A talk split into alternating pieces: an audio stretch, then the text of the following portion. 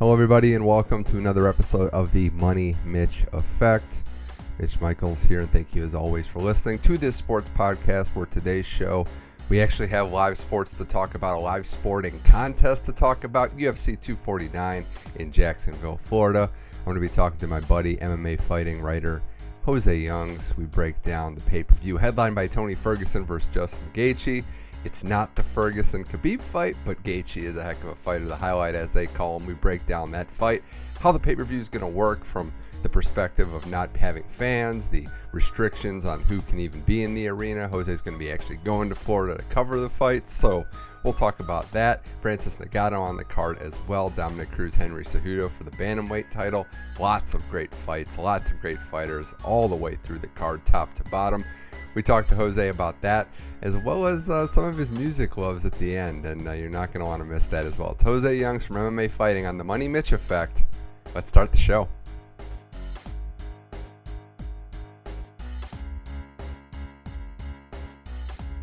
All right, live sports back again. Starting on Saturday, May 9th, the UFC is back with 249, three fight cards in a span of about seven days. Had to hit my boy up from MMA Fighting, Jose Youngs. Jose is actually going to be traveling to the card. So, Jose, man, how's it going? How you holding up through all this chaos and all these crazy times? It's uh, it's hard to answer that question because I still don't know all the answers to those questions. Uh, I feel like every single day I email the UFC trying to figure out what to do or things that protocols that need to be followed and so on and so forth. And whatever answer they give me, I'll have like five to six more questions. So ask me again in 24 hours. I'm sure I'll have a different answer. Man, it is. It's crazy what's happened. How we're kind of desensitized to just things not happening. That now that we we have a fight card in the flesh, uh, we have something live in the flesh. It's kind of surreal that we're we're not used to that. I want to take a step back first because you've been on the ground floor for all of this. Where we were, we had the Brazil fight card in March that was a closed arena. That was right around the time everything got canceled for the foreseeable future all around the world. We almost had this fight card in uh, April at the Tachi Yeah. uh, Casino on the uh, Indian the Indian Casino. When that was taking place, realistically, were you preparing for a cancellation there? Because it almost seemed like they were just the, the UFC was just trying to get something off the ground in the face of everybody telling them in April, "Hey, we, we shouldn't and we can't be doing this." The UFC is so desperate. Well, not desperate. They just want to be like Dana White wants to be first, and I, you and I have talked about this before. Like, whenever you tell Dana White he doesn't want like something's a bad idea, he's gonna want to do it even more. I mean, remember when Greg Hardy was fighting on the main card of the first ESPN card, and everyone was like, "It's a bad idea, Dana," and he's just like, "Yeah, well, now he's the co-main event." Uh, so it just seems to be his thing. It's what, what the Tachi Palace seems like an interesting idea. I mean, we kind of joked about it being on Indian reservation, and then when it was, we were like, "Oh, damn, Dana's like really serious about this." It's so it's it's difficult to even like figure out where anyone's head at is in the UFC because once that fight card and like 'cause I interviewed Habib in March before Israel Adesanya and Romero, and I asked. This was the day I interviewed him. Was the day New York went into uh, what do you, what do you call it? Like it was on. It was like on a. It was on high alert. Like it was on a state yeah, of emergency. It wasn't shut down yet, but it was. We're getting we're was- gearing up for something bad. it was it was the day it was declared state of emergency and i go so habib you're fighting in new york and new york just went into a state of emergency and he cut me off he didn't want to talk about it and then we lost that fight uh, because it was in new york. And then it was going to move to tachi palace. And then that got canceled because the governor called disney and then disney called espn and then espn called the ufc and then they rebooked it. They were going to put it on an island and now it's in jacksonville. So it's I get what Dana's trying to do. I get people want to do it, and if anyone was going to pull this off, it was going to be Dana White. I just, I like I said when I start, when I signed on to the show, I have a lot of questions, and a lot of media members have questions. Not even just media members, a lot of people have questions, and I just wish they were more transparent with these questions, uh, or with what they were doing. Like if I've, if they're following guidelines, let us know what the guidelines Mhm. are. Like I don't want to fly down to Jacksonville and then all of a sudden I have to go interview a fighter and I'm not Yeah, like am I being like not even just for my sake like what if a fighter's like hey have you been tested I'd be like nope uh, so I just want to know what the protocols are I I just wish they would be be more transparent uh, in regards to everything. Right, and, and, I'm not doubting that they're the UFC is not taking the, the preventative safety measures and they're they're doing the best that they can. Uh, I just thought when all that was going down, I mean, I live in California. I thought there was no way that was going to take place given the state, given the climate, the Fight Island stuff, and you can speak more to that. It seemed like more of a. It seems still seems like more of a long term solution for we want to have pay per views that don't that you know we can't have fans. We want to have a central place to do this. There's there's chaos in the world. Let's find a let's find a central location for it. We'll we'll see where that goes. But I always kind of felt like Jose, this was gearing towards wherever the first state, one of the first states to open up will be. This was going to be the end game where it's going to be like three, four weeks, and, in this case, three fight cards crammed into like one week in a same place where they can have these fights. Because you got to remember too, like they were saying no gatherings at all. So I know this is shut off to the public, but 10 people isn't that much. So I'm, I'm just curious to see. This is going to be the empty arena, and, and that's what I wanted to ask you to speak more on. How the fight process is going to work. How many people are going to be there? You're as a member of the media. How is media access going to work? I'm very fascinated to see how this works with, again, you can't have more than 10 people in the same right. room. Well, I know I don't know how the fight week is gonna, how the actual fight night's gonna go yet.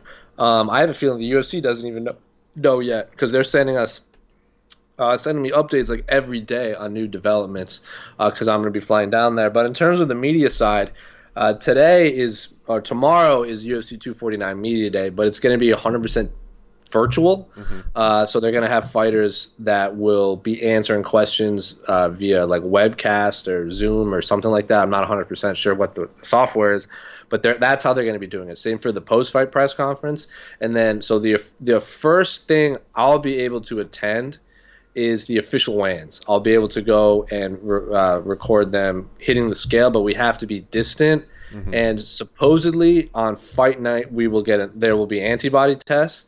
Uh, I don't know the hundred percent the specifics or if that's what's happening.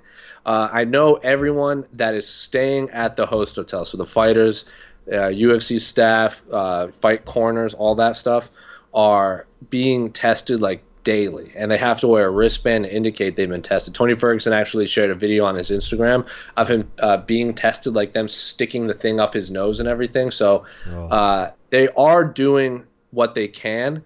Uh, I, I'll have a better idea of what's happening because, like, I'm not staying at the fight hotel.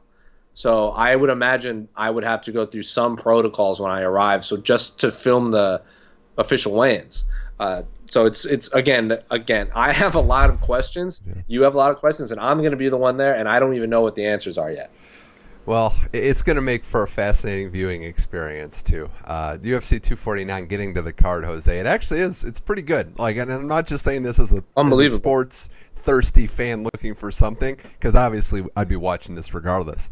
But this is a really good card, and uh, there's just there's the one tragic, you know, elephant in the room. It's out there that we've been trying to make Khabib and Tony since December sure. 2015, and uh, we're still at a point where your words are prophetic and uh, it's cursed because I don't know if it's going to happen. You've said that for a while, and uh, I'm starting more and more to believe that. Not even Dana thinks it'll be it'll happen. Like he did a Reddit AMA, and they're like, uh, uh, "What? Like, will we have? Will we see Habib Tony in 2020?" He's like, "Probably not." And they're like, "What's the biggest fight that got away?" And he's like, "Probably Habib Tony." Uh, so it's everyone, everyone. This fight is cursed, uh, and the fact that we, I, I'm pretty sure I was on your show like months ago after Justin Gaethje fought Donald Cerrone and I and knocked him out, and I was like, imagine a world where Tony Ferguson has to fight Justin Gaethje just to fight Habib, and that's the reality yeah. of the situation. Like I think Justin Gaethje is pound for pound the most exciting fighter on the planet, up there with Stylebender. Uh, he is the worst matchup for everyone. Like if everyone, everyone's like, what would be the worst matchup for Conor? What would be the worst matchup for Habib and Tony and Poirier? I think the answer is always Justin Gaethje because he hits hard, he has insane cardio, uh, he has a granite chin, and he never uses his wrestling, and he has elite wrestling that he rarely shows off. So uh, a lot of a lot of tools to go with a lot of violence and the fact that Tony now has to fight like like when Tony fought Donald Cerrone and Anthony Pettis uh, his last two fights everyone kind of knew it was a good matchup for uh, Tony Ferguson in terms of styles like everyone expected him to win because he really shines against those type of fighters those those uh, the ones where he can just be wild and reckless and and come out on top. You can't be reckless against Justin Gaethje. He's coming off of three first round knockouts, and he's like starched Donald Cerrone. He destroyed Edson Barbosa, and he destroyed James Vick. So I would not be shocked if Justin Gaethje emerged victorious after this fight and snaps Tony Ferguson's win streak. It's, I think it's up in the air. I think it's a 50-50 fight, uh, but Justin Gaethje has a lot bigger of a chance uh, than Tony Ferguson against Tony Ferguson. The people that give him credit. Yeah, absolutely. I'm I'm sad as everybody else is that Khabib Tony isn't happening. But if we're talking, and I don't even want to you know frame it this way necessarily as a consolation prize, this is pretty good. It sucks for Tony Ferguson that he has to you know keep running through these opportunities to win the interim title, and he's not getting yeah. that shot at Khabib but this is a heck of a fight. More on this in a second. Jose Young's Money Mitch effect. Talking with MMA Fighting's uh, top guy here to discuss some stuff. And uh, this 249 card, I want to get to the prelims in greater detail, but the early preliminary card, what can you tell us about those three fights? Uh, and, and what we should know getting going. Because I think a lot of people are going to be tuned in right from the get go based on, like I said earlier, the lack of options. So, what can we look forward to in those first three fights? Well, Vicente Luque versus Niko Price is bananas. Like if you're they like we we talk about how stacked this card is, and obviously everyone is circling Ferguson Gaethje. I think that's a no-brainer for the favorite for fight of the night. But you have a lot of fights on the undercard that uh, really stick out, and Vicente Luque and Niko Price has all the makings to be insanity. I mean, Vicente Luque was on a long win streak before he ran to Stephen Thompson and lost, but it was still a great fight. And then Niko Price I don't think he's ever been in a boring fight. He's one of those guys like he's either going to get decapitated or he's going to decapitate you. He knocked out nice. Randy Brown. He knocked out Randy Brown from his back with hammer fists. Like that. Oh, yeah. That's just it's a weird weird thing to think about. But this cat is never out of a fight. Super interesting guy. Uh, so Luque Price is one of the three fights I would circle for potential fight of the night. I'd put it on par with Ferguson Gaethje in terms of excitement, and then Bryce Mitchell, Charles Rosa. Uh, Bryce Mitchell's undefeated. Uh, is coming off the second ever twister submission, successful twister submission in UFC history. Uh, and then Charles Rosa is a black belt in jiu-jitsu, trains on ATT. Uh, he believes he has the best jiu-jitsu at 145 pounds to the point where he wanted to fight Kron Gracie just to prove a point. And so this is Mitchell versus Rosa is – uh, has the makings to be a very fun matchup if you're a big fan of grappling and scrambles. Rosa is one of those guys that uh, he's been away for. He's he's had long stretches of inactivity due to injuries. Uh, but he's he's one of the more exciting fighters at 145 pounds. I believe he has the most submission wins in UFC history in Boston. So he's he's three and zero oh in the TD Garden, which is more than I, I think one more than McGregor, mm. Chael Sonnen. Uh, there's been a lot of great fighters that have gone through the city of Boston. Charles Rosa has more wins than any of them. Uh, so I would circle those top two. And then Ali versus Spann is just a fun fight. I think someone's going to go to sleep in that fight. But uh, Mitchell, Rosa, and uh, Niko Price and uh, Vicente Luque have all the makings to be fight of the nights. Yeah, I mean, you hit the nail on the head there. This thing gets jumping very quickly, and these would normally be prelim card. Like th- this is very low on the card for all three of these. Uh, the actual prelim, Jose, seeing Hall Souza fight, I think that's going to be kind of cool to see. Yeah. Again, guys that are looking to kind of bounce back. Hall's kind of been on the the wrong end of some fights. Uh, Souza had that you know split. He tried to go up to light heavyweight, lost that split decision to Jan. So I think we're looking at a good fight there. I'm actually interested to see the uh, the featherweight, the women's strawweight fight rather, the Esparza. Yeah, that's fight. an interest. That's two former Invicta Invicta FC. For those of your listeners who don't know, Invicta FC is the all women's MMA promotion uh, headed by Shannon Knapp. It's a phenomenal promotion. A lot of greats like the Miesha Tates, the Cat Zingano's, the Roxanne Modafferi's, Angela Hills, like a lot of great female fighters in the UFC have come through Invicta FC, and Carla Esparza and Michelle Waterson are two former Invicta champions.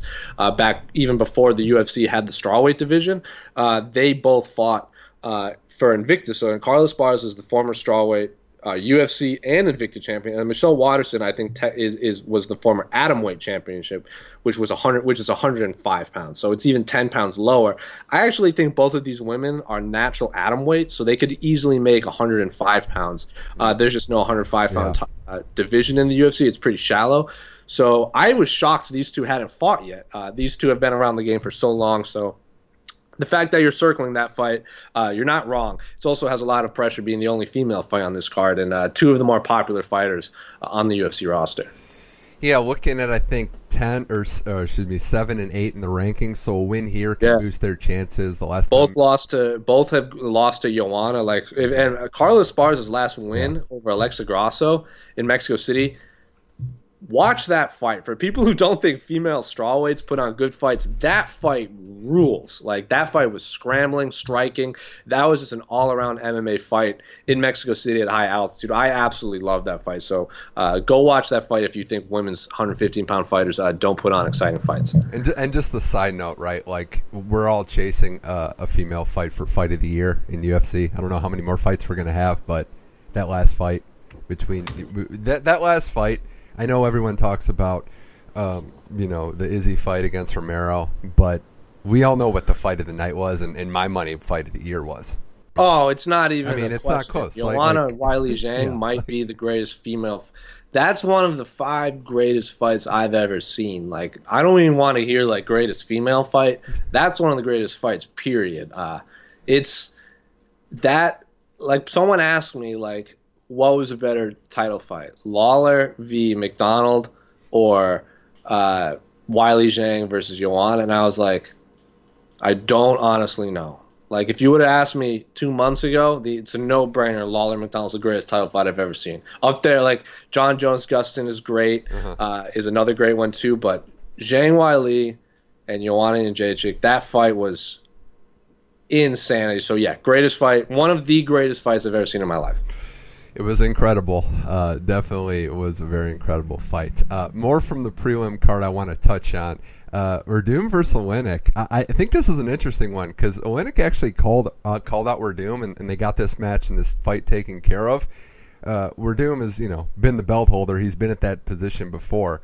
Contrasting because I, I think Oleinik, he if he can take him down, I mean if he gets you to the canvas, it's pretty much over. But seeing these two fight is going to be interesting. And Oh, I- this yeah, this fight, like to, to like that fight, like the two best grapplers at heavyweight. Like you talk about Alexei Oleinik is submitting people with like crazy Ezekiel chokes and all these this stuff. Like Werdum is a multiple time, and not just multiple time. He might have like double digit gold medals in 80s, ADCC, IBJJF, Pan Pan Am's. Like to say he is a great grappler is an understatement. He is one of the greatest grapplers to ever grace the the the, the MMA mats, not just the UFC octagon. So uh, he's like he has like what 40 maybe 40 30 fights total. And Alexei Oleinik, like Alexei Oleinik is the only is the first fighter in UFC history, or first uh, I believe for, uh, to to compete that has fought in four decades. He made his debut in '96, and then he fought obviously in the '90s,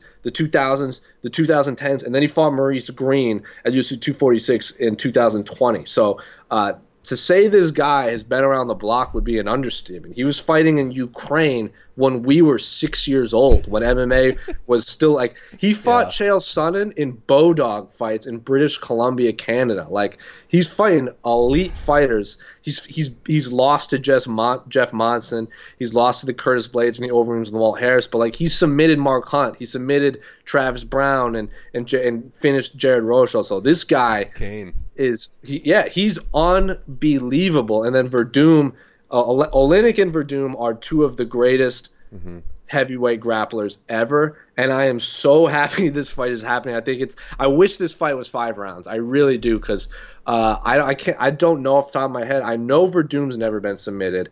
I bet alexei oleinik has been submitted maybe once or twice i mean i think he has like 60 professional 60 or 70 total fights Jeez. period so uh, if alexei oleinik submits fabricio werdum my head is going to explode just because it's so insane to think about It's going to be a good one for sure. We'll see who ca- if Werdum can shake off the rust, but it was one that matchmakers thought was too good to pass up. And then lastly on the prelim, I, I just don't know what to expect. What Cowboy or Pettis have left in the tank? What do you think these guys have left? Obviously, not coming in in their best form into this fight. I mean, they're like, yeah, they're on. They're both on a some the the lowest of their careers in terms of wins and losses. But like, outside of like Cerrone's lost three in a row, Mhm. tied for his longest ever. But look who he's lost to. he's lost to Tony Ferguson, Justin Gaethje, Conor McGregor, and then he's beaten pretty much like not even just that. Look at who dating back to like 2000 and like third like 2010. Who's he lost to? like off the top of my head, Nate Diaz, Anthony Pettis, Rafael dos Anjos, Rafael dos Anjos twice, Masvidal, Lawler, Darren Till, Leon Edwards, and then Ferguson, Gaethje, and McGregor. Like those are top five fighters in two weight classes. Uh, like lost to RDA, former champ. Uh, lost to Robbie Lawler, former champ. Masvidal, BMF champ. Darren Till, former title contender. Tony Ferguson, former interim champion. Conor McGregor, former champ, two-weight champion. Justin Gaethje, former World Series of Fighting champion. And then he's beating everyone else. So, uh, and then Anthony Pettis. Uh, if you're if you're just going off of like like strength of schedule, he Anthony Pettis has a strong argument that he he has had the hardest schedule in UFC history. Like, look at who he's fought. Like, he's lost. Like, we just talked about all the people that Pettis lost to. Pettis, I mean, Cerrone's lost to. Pettis has lost to RDA, Eddie Alvarez, Barbosa, Holloway, Poirier, Ferguson, Nate Diaz, Clay Guida. Like, not losing the bump. Yeah. Like he's he's beating the who's he's beating and losing. So he, he like like Anthony Pat like look at the people he's beat too. Like he's beat Donald he's he's head kicked or body kicked Donald Cerrone, former kickboxing uh, professional, and he's had a couple Muay Thai fights. And then he submitted Benson Henderson, Gilbert Melendez, and Charles Oliveira, and Michael and well I'll, I'll throw even Michael Chiesa in there. But Oliveira, Gilbert Melendez, and Benson Henderson are not just black belts; they are elite black belts. Like these are guys that go and compete in jiu-jitsu and not just compete, win. So Anthony Pettis is submitting people that should be submitting him. So uh, yeah, these guys are on losing streaks, but they're not quote unquote losing to bums. This Right. is this is basically two 50, 155 is not cutting weight, fighting at 170. So uh, I don't expect I, whoever loses, they're not going anywhere unless they get traded because that's a whole thing nowadays. They're not going anywhere. Like Donald Cerrone, most wins, most fights in UFC history. Anthony Pettis will fight anyone, and yeah. and he both of these guys are fearless. Like the only reason, like yeah, he, he has a TKO loss to Tony Ferguson. It's because he broke his hand in the fight, Yeah. and he he was doing well in that fight before he broke his hand. Uh, Poirier fight. Uh, he got hurt in that fight. I don't like he, he like broke a rib or something in that fight, and then Holloway fought at 145. Shouldn't have fought at 145. So uh, not losing a bum. So I this is to say that Pete like I would be excited for this fight would be an understatement. Yeah, we know especially Cowboys not going anywhere given his time in the octagon. A rematch from their 2013 fight should be pretty fun. Let's get to the top of this card though. UFC 249 with Jose Youngs from MMA Fighting here on the Money Mitch Effect. Starts with Gaethje Ferguson. I mean, Gaethje, they don't call him the highlight for nothing. He's got four, I think, fight of the night uh, awards in his arsenal, three performance of the night. Even his losses are exciting. Uh, the fight against Poirier comes to mind there, and he's fighting a guy in Tony Ferguson, Jose, that hasn't lost since 2012, 12 straight wins. This and, and someone that you I gotta give credit to. Called him just legit crazy. Uh, I think ahead of the time there, so you know this guy's not going to back down. Tony Gaethje is a heck of a fight. And I just want to point out this as well. You, you hit the nail on the head in this regard. Gaethje has a chance in this fight. No, the betting markets make him a slight uh, to sizable underdog. I would favor Ferguson in this fight, but I'm never counting Gaethje out given the weapons that he has. You bring up the fact that he has a couple bonuses, uh, Justin Gaethje. That's underselling him. He's had, I think, six UFC fights. Um, if I remember off top of my head, he has six total fights in the UFC and seven bonuses. He has more bonuses than total wins. Like perform, like his fight against uh, Michael Johnson, to me, is the greatest debut in the history of the UFC. Like not like. I have seen Justin Gaethje fight in person probably more than most media members have because he's from Arizona. So I've seen him a lot on the the uh, the regional circuit. Never been in a boring fight in my life. Like I've been to a lot of his World Series of Fighting fights, especially one of the ones that are in Denver and obviously the ones in Arizona. His two fights against Luis Palomino, they bothered me because they were so good and so violent and he took so much damage in one in front of maybe 2000 people i'm like i hope this guy isn't shot before he gets to the UFC. i hope he's not punch drunk before he gets to the he's taking too much damage in these smaller uh, world series of fighting stuff. Makes his debut. I know what to expect because i've seen fight a thousand times. I was hoping he at least put on a good show for the ufc fans just to like show what he's all about. One of the greatest, like like I said, greatest debut I've ever seen in the history of the UFC. Gets performance and fight of the night bonus in his first fight, and then loses to Eddie Alvarez, Dustin Poirier, in two, not just fight of the nights. I think his fight against Dustin Poirier was the fight of the year on a lot of uh, people's in a lot of people's minds, and then his Eddie Alvarez fight is his only non-main event. He got finished with one minute left in the fight against Eddie Alvarez, who's a former champion. Yeah. Uh, and then go rattles off three straight uh, first round knockouts. So uh, Justin Gaethje is the most exciting fighter on the UFC roster, pound for pound. I wish he had a full fight camp. I wish this for which was for a, re, uh, a, a regular title. I wish in a perfect world we got Habib Tony and then Gaethje McGregor, Well, and then yeah, the winners, yeah. and then the winners fight. That to me would be the best case scenario. Obviously, didn't happen. Uh, if I'm Conor McGregor, I don't take that fight. That is the worst possible fight for him to make, for him to take. Uh, high high risk, low reward, considering he can probably skip the line whenever he wants. Uh, this fight is I I don't say a lot of guarantees. I guarantee this fight is going to be abs. It's going to be a wood chipper versus a buzz saw. That's as, as best as I can describe this fight. Yeah, you notice also that McGregor, for, for obvious reason, just to get to him, he, he doesn't have to, you know, work his way up the ladder. That's just how the business works. But Right. not really, not really jumping out. Don't really hear Gaethje's name being brought up for obvious reasons. Uh, yeah, like I said, I, I'm gonna, I, I think I'm gonna, I think I'm gonna pick Gaethje in this one, and I, I think I, it's close to me. And I just, I think I want chaos here, and I think Gaethje's the guy to do it. It's gonna take a crazy individual to stop Tony's streak. I just think he might be up for it on Saturday. night. He, it's it's it's tough, man. I think Tony Ferguson had a real good chance of beating Habib. Obviously, I would favor Habib over Ver- Ferguson and over Gaethje. It's Styles just- make fights, man. Styles, Styles make fights. styles make fights. Just Tony Ferguson also because because he's a crazy man. He was supposed to fight on April. He was supposed to fight in April. I think April nineteenth was the exact date. He decided to make weight anyway after he missed after the fight was canceled. He weighed in at 155 pounds in April.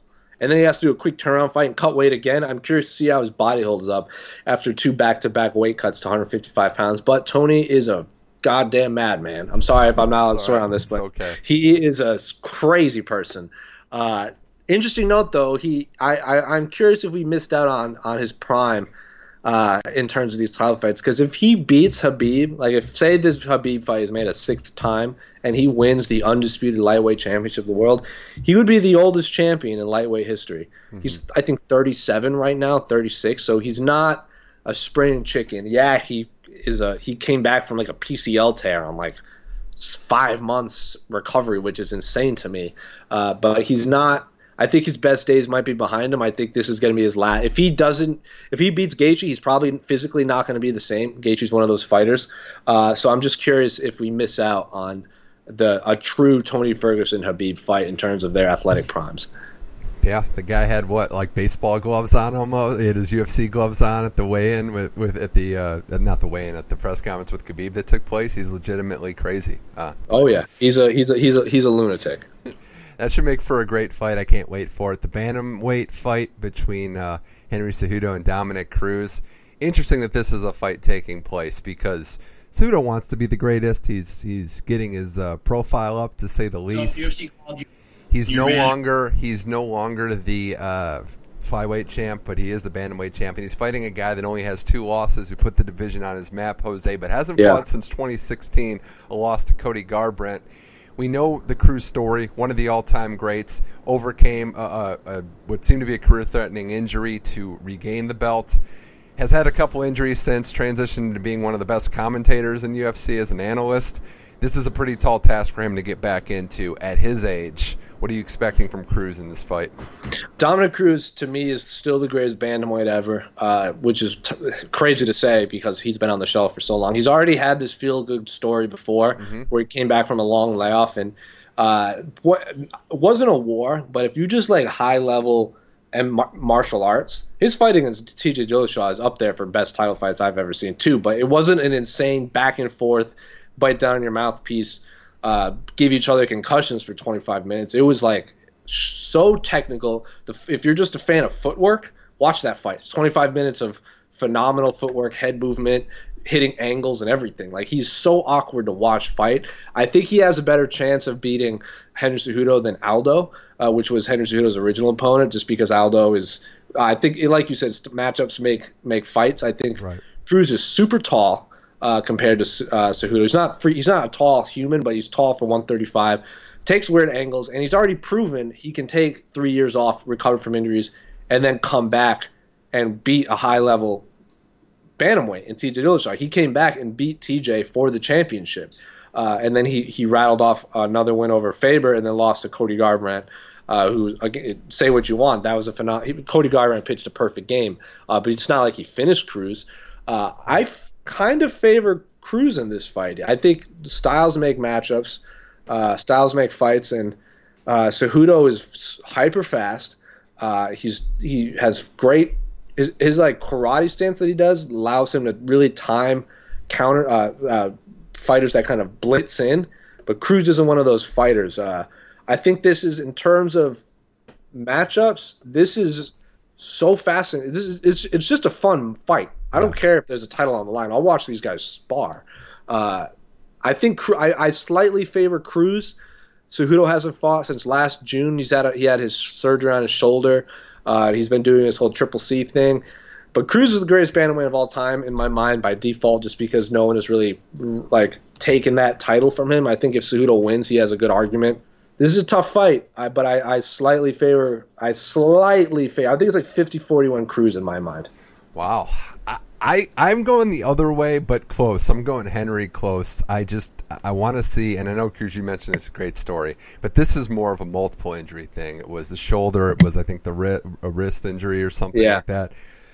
Hasn't fought in a while. Um, Henry, though, yeah, I mean he's coming off of a layoff himself. It's a fascinating fight. I just want to know if Petr Yan comes in and cleans up pretty soon. He, uh, it's it's so we've we've talked about this a lot on the Ace on my Monster. podcast. Monster. This my co-host Pete Carroll has been talking about Petr Yan for longer than I can remember. Uh, phenomenal fighter. I think, I think he beats Cejudo. I think he doesn't have. I think he has a hard task against Cruz because he's not super fast, but he's super powerful and super technical.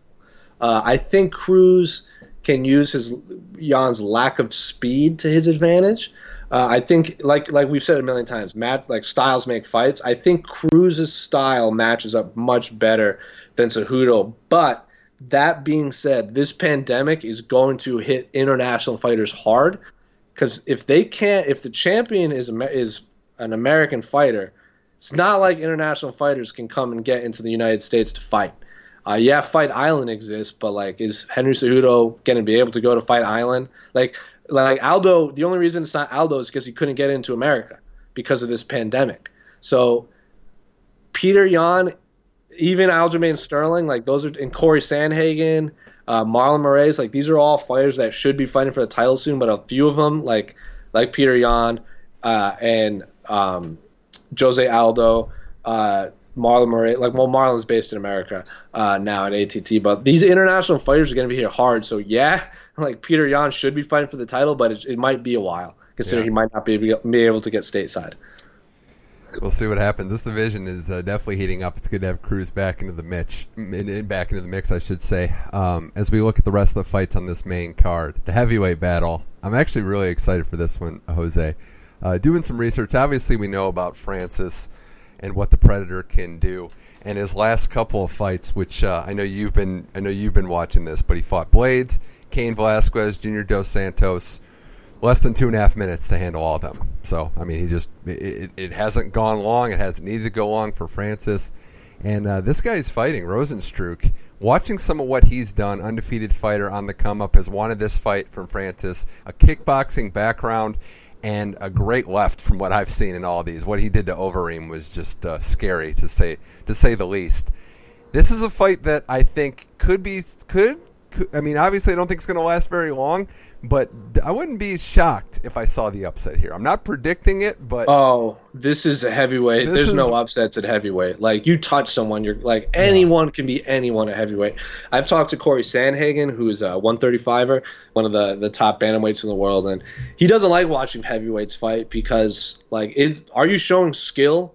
Like this were his word. He goes, "Are you really showing skill if you can just touch a guy and they go to sleep?" I'm like, I mean, that is a skill in and of itself. It's- it like is. just touching a guy. But he's his his his words do have truth to it. Where like specifically these two, Jairzinho Rozenstruik and Francis Ngannou can touch you on the chin and you just you die pretty much. Like he knocked out Allen Crowder in not Jairzinho knocked out Allen Crowder That was in nine insane. seconds. That and that didn't even O- look, and that barely even looked like it was his best punch, and Right. over. He's obviously he's Suriname. He's from Suriname, so he's a big deal down there. He's like like it's one of the smallest countries in all. It might be the smallest country in South America. Uh, so he's a household name down there, named after a Brazilian soccer legend.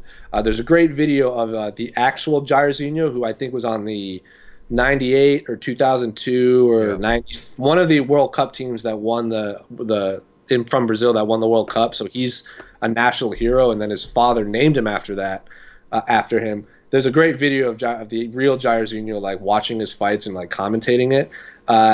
I like this fight. I wish it was.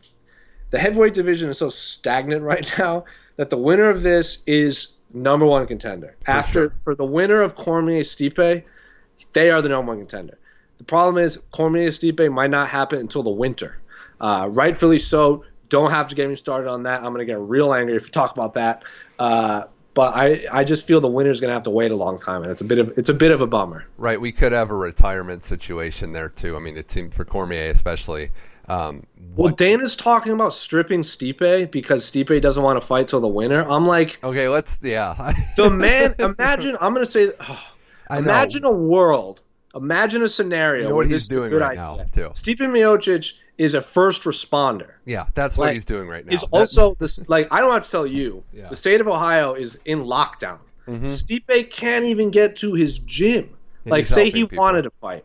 Say he wanted to fight in July. He can't. He has nowhere to train. So can't train.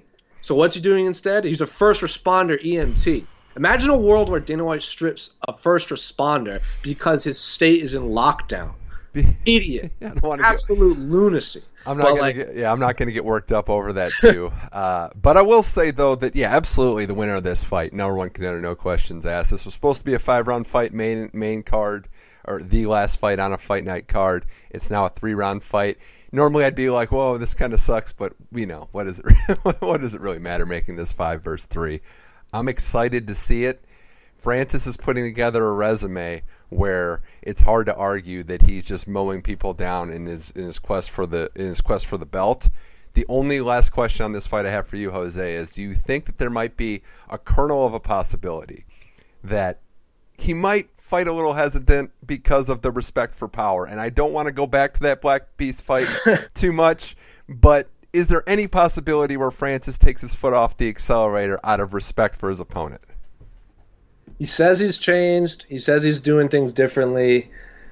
I don't think like if you watch the Jairzinho fights, he's not like he's not a guy that's gonna blitz you.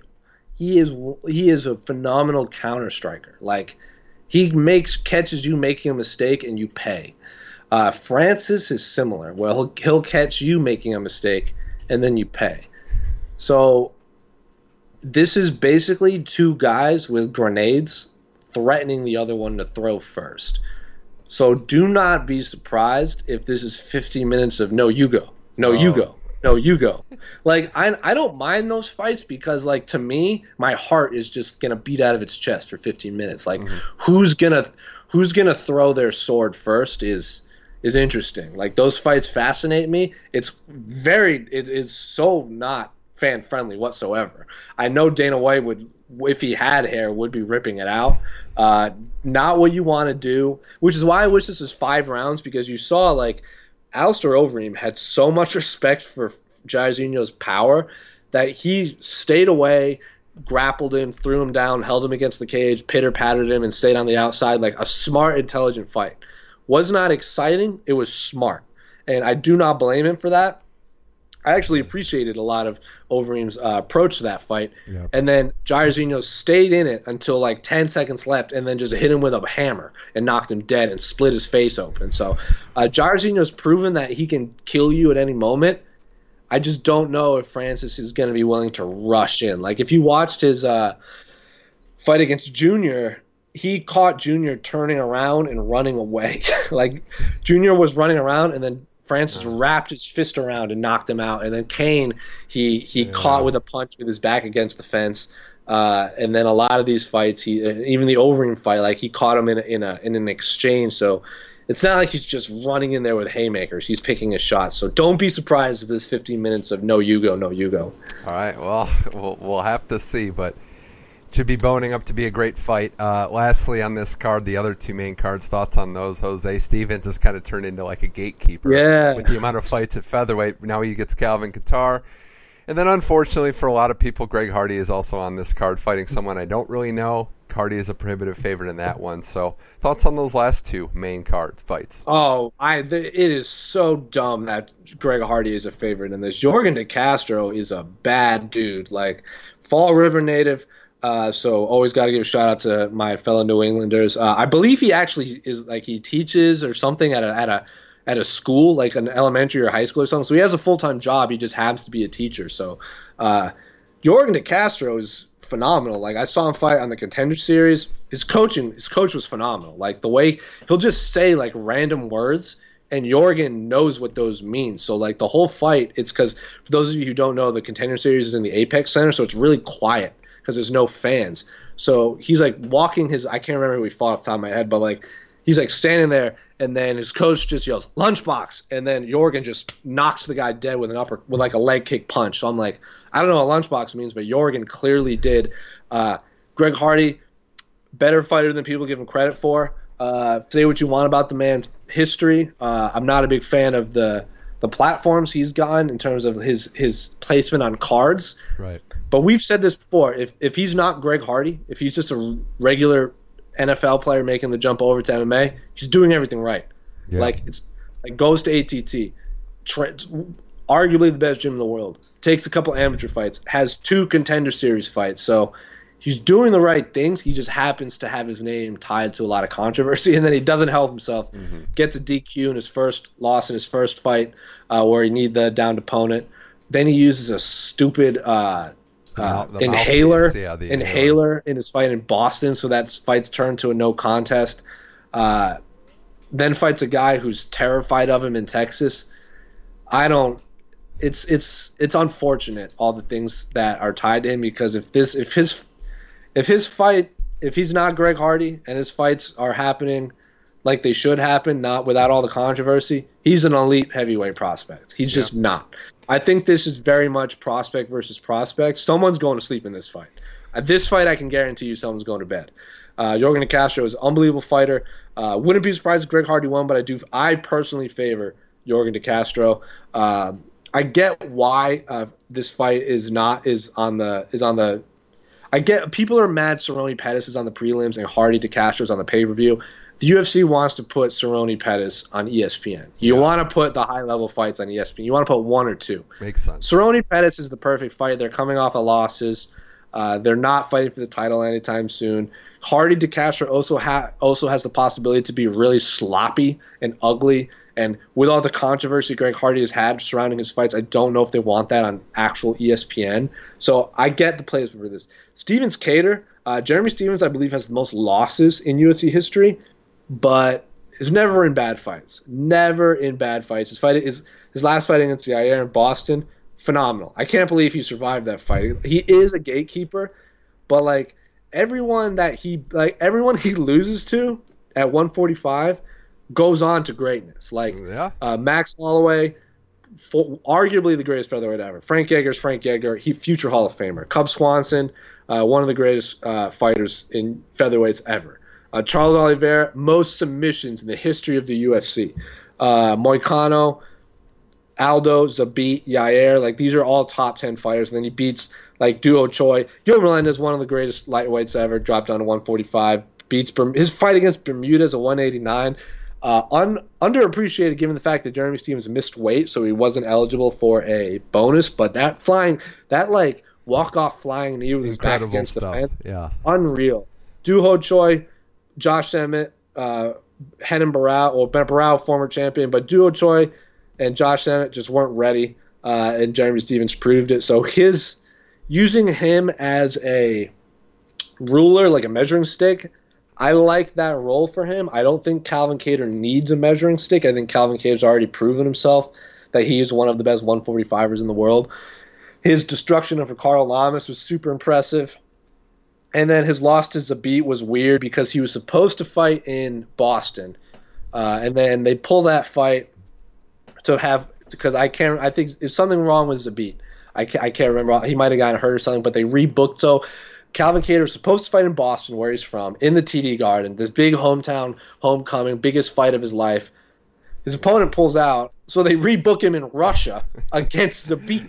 And then Yeah. uh, the original main event between Junior, Junior Dos Santos and Alexander Volkov falls out. So then they elevate him to the main event and is not out of the fight whatsoever. That was actually a really entertaining Fight fight. of the so night, yeah. yeah, Calvin Kattar doesn't need Jeremy Stephens as a measuring stick. This is just a fun fight. So uh, wouldn't be surprised if that got uh, performance of the night uh, or some or fight of the night too, because uh, those two guys crack hard. I obviously favor Calvin Kattar. I just think he's uh, I think he's one of he's in the prime of his career, and like I said, I don't want Jeremy Stephens mad at me. He's one of the last people I ever want mad at me. Uh, but I think he's his his the most he's had the most losses in UFC history. I don't think he's ever strung together more than three wins in a row.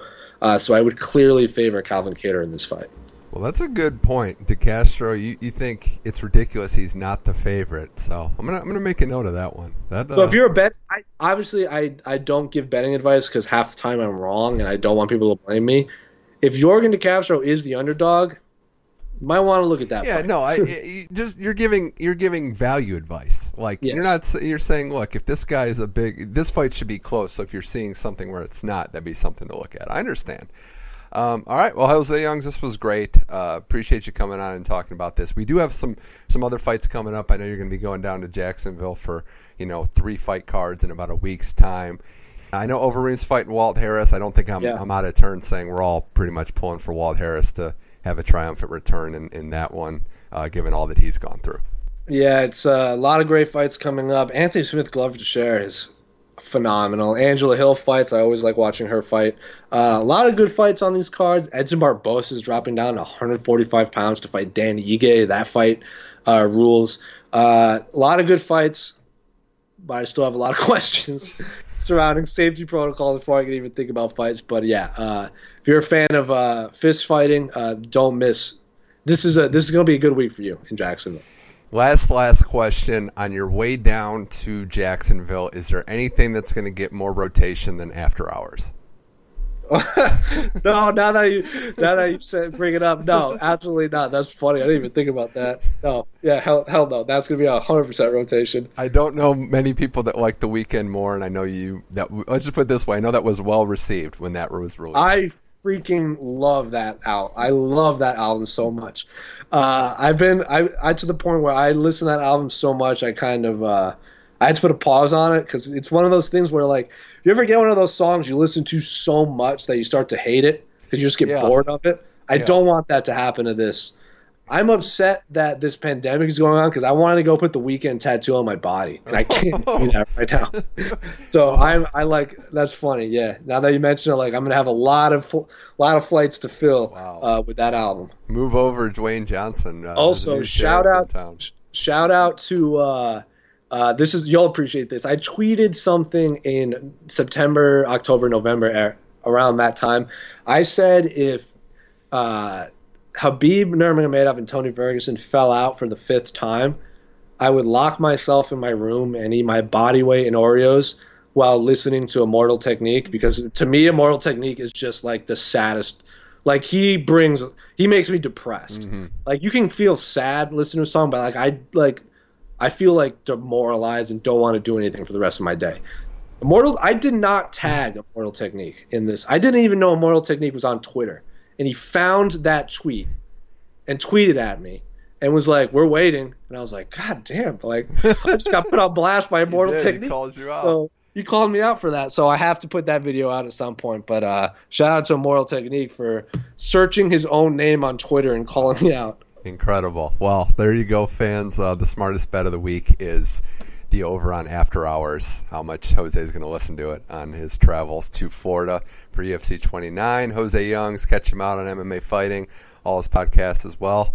Thanks for coming on the Money Mitch Effect. Anytime, man. Happy to be on. Uh, so also, we didn't even talk about professional wrestling this time. Ooh. We'll have to do that. We'll have to do that next time I come on. We will. Got to save something. Save something for the future. But thanks again, we'll Jose. Anytime, boss.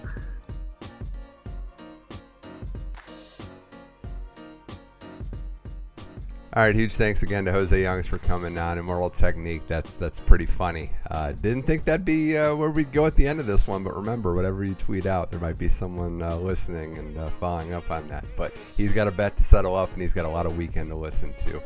Uh, but props again to Jose. Check out his stuff at MMAfighting.com, all his columns, and the A Side Live Chat podcast that he does there as well. Big fights going on this weekend. Hope everybody enjoys that. I'm, I'm rolling with Gaethje in the main event. I know it's a little bit of an upset, but a lot of good fights there. Can't wait for that. We got live sports. We got a couple fight cards coming up. And sports are slowly starting to roll back in. A reminder you can catch every episode of the Money Mitch Effect on SoundCloud, iTunes, and Google Play. Just search Money Mitch Effect, it comes right up. Follow us on the Money Mitch Effect Facebook page and check me out at Money Mitch M21 on Twitter that's it for this week's show. We'll be back uh, shortly. We'll see when uh, the next sporting event needed to cover will will bring me out of uh, the bat cave, if you will. But thanks again to Jose Youngs. Thanks again everybody out there for listening. This was the Money Mitch Effect. Until next time, keep enjoying sports.